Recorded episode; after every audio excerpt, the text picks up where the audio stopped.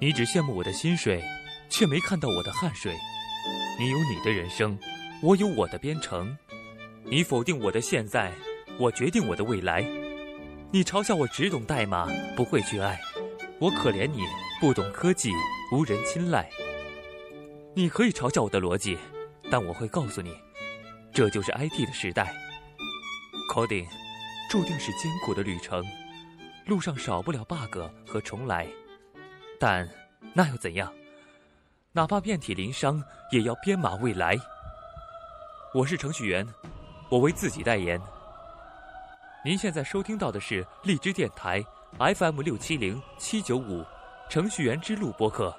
节目文字、预告、视频、学习交流建议，可以微信搜索 FM 六七零七九五，或者搜索程序员之路，添加我们的微信公众号。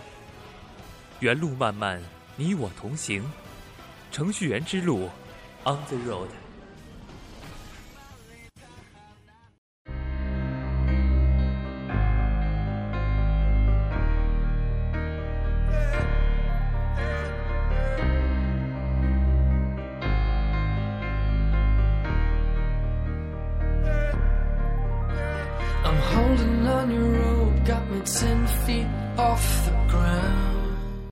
大家好，欢迎收听这期的程序员之路播客。在刚才的开头，大家也都听到了，有一段非常好听的开头语，这是特地准备的。从今天的这期开始，以后就用这这段话来作为开头语，大家是不是顿时感觉程序员之路播客顿时高大上了呢？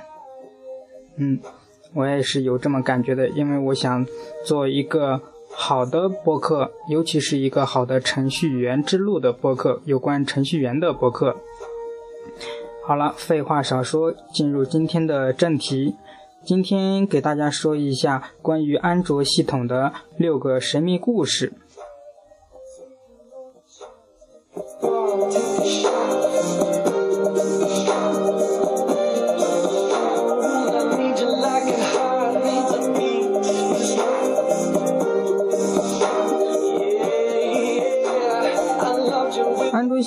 安卓系统在2008年9月首次亮相，距今已经有六年零一个月了。六年前，没有多少人能想到安卓成了世界上最火的智能手机，但是现在安卓几乎是无人不知、无人不晓。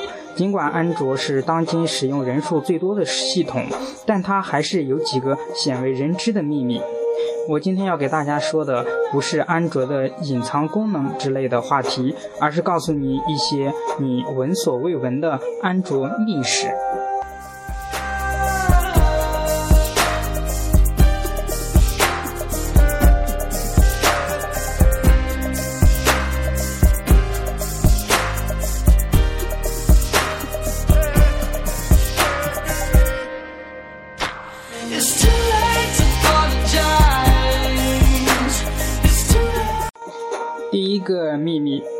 安卓原本是为数码相机开发的系统。谷歌在2005年收购了安卓，那时谷歌副总裁安迪·罗宾称它是一个开放的手机解决方案。但是，一年之后呢，罗宾就将安卓作为一个数码相机专用的系统来开发。不过，他很聪明地意识到，智能手机而非数码相机才是未来之星，于是对该系统进行了调整。即便如此，安卓系统还是进入了数码相机市场。在市面上，我们还可以看到使用该系统的数码相机，比如三星 Galaxy NX。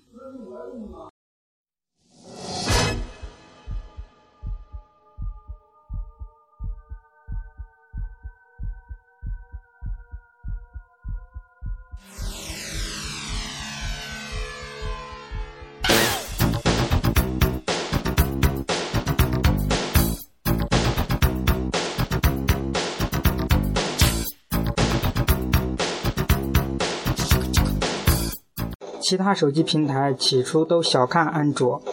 2007年，谷歌和合伙合伙人组建了开放手机联盟，正式宣告基于 Linux 系统的安卓诞生。那一年，塞班、黑莓、Windows Mobile 才是当红炸子鸡，苹果当时也才刚发布第一代 iPhone，绝大部分人都不看好安卓。诺基亚的一名发言人称，没把安卓看作威胁。微软的一名负责人也认为安卓掀不起多大的浪。塞班的一名高管也补刀说：“我们已经运营九年了，什么平台我们没有见过？每次外界都说新平台将会威胁塞班的地位，其实我们才是软软硬件毫无破绽的平台。我们见过那种基于 Linux 系统的平台，但 Linux 本质是碎片化的，它是一头无法驯服的野兽。后来怎么样了呢？你懂的。”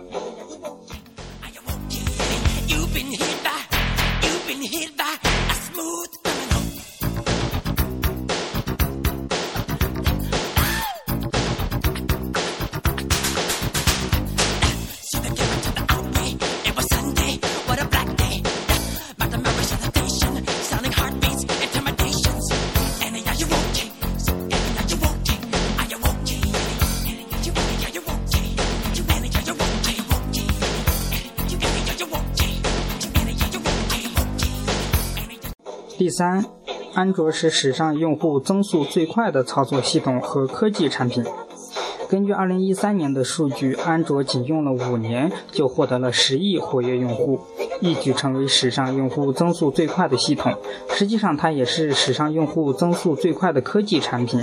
目前还没有其他的产品能与之匹配、与之匹敌。苹果花了六年才拥有七亿用户，而塞班花了十一年才拥有四点五亿的用户。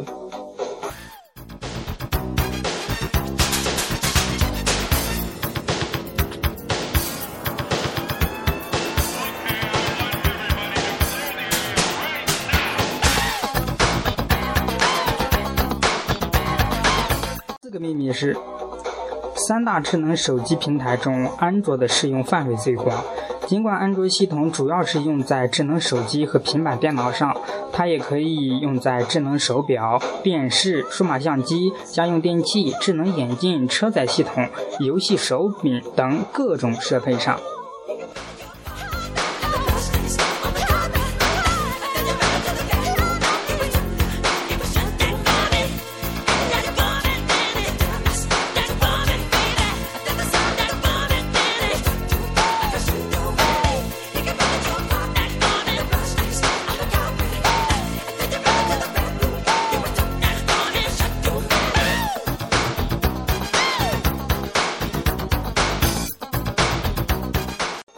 五个故事，任何人都能免费开发安卓应用。在 iOS 平台，你必须交纳九十九美元的年费才能获得开发权限，但是安卓平台呢，对开发者们是大概率能完全免费的。不过，你要是想把应用在谷歌 Play 商店上发布，还得缴纳二十五美元注册费。即便如此呢，还是比 iOS 平台划算得多。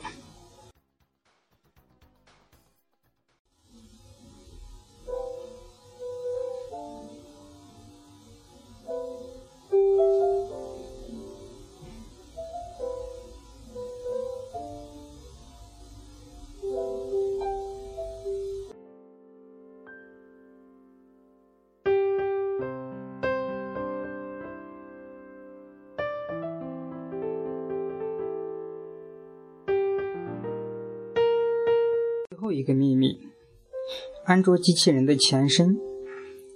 安卓机器人最早是于2007年问世的，它的创造者是一个叫做 Irina Block 的设计师。不过他现在已经不在谷歌工作了。谷歌要求安卓的图标不仅是一目了然，而且得是以机器人为主题。艾若娜是冥思苦想，竟然从公共洗手间的男女标识上获得了灵感，而它的最终成品就是我们现在所熟悉的安卓机器人。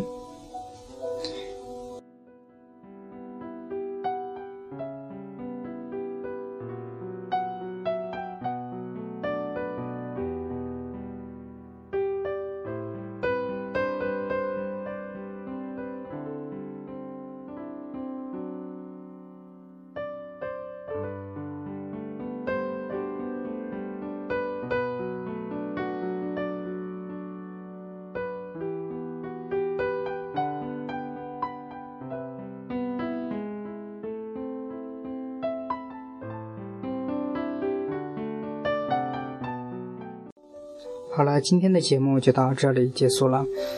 如果你喜欢我们的节目，请多多为我们点赞哦。欢迎下次收听。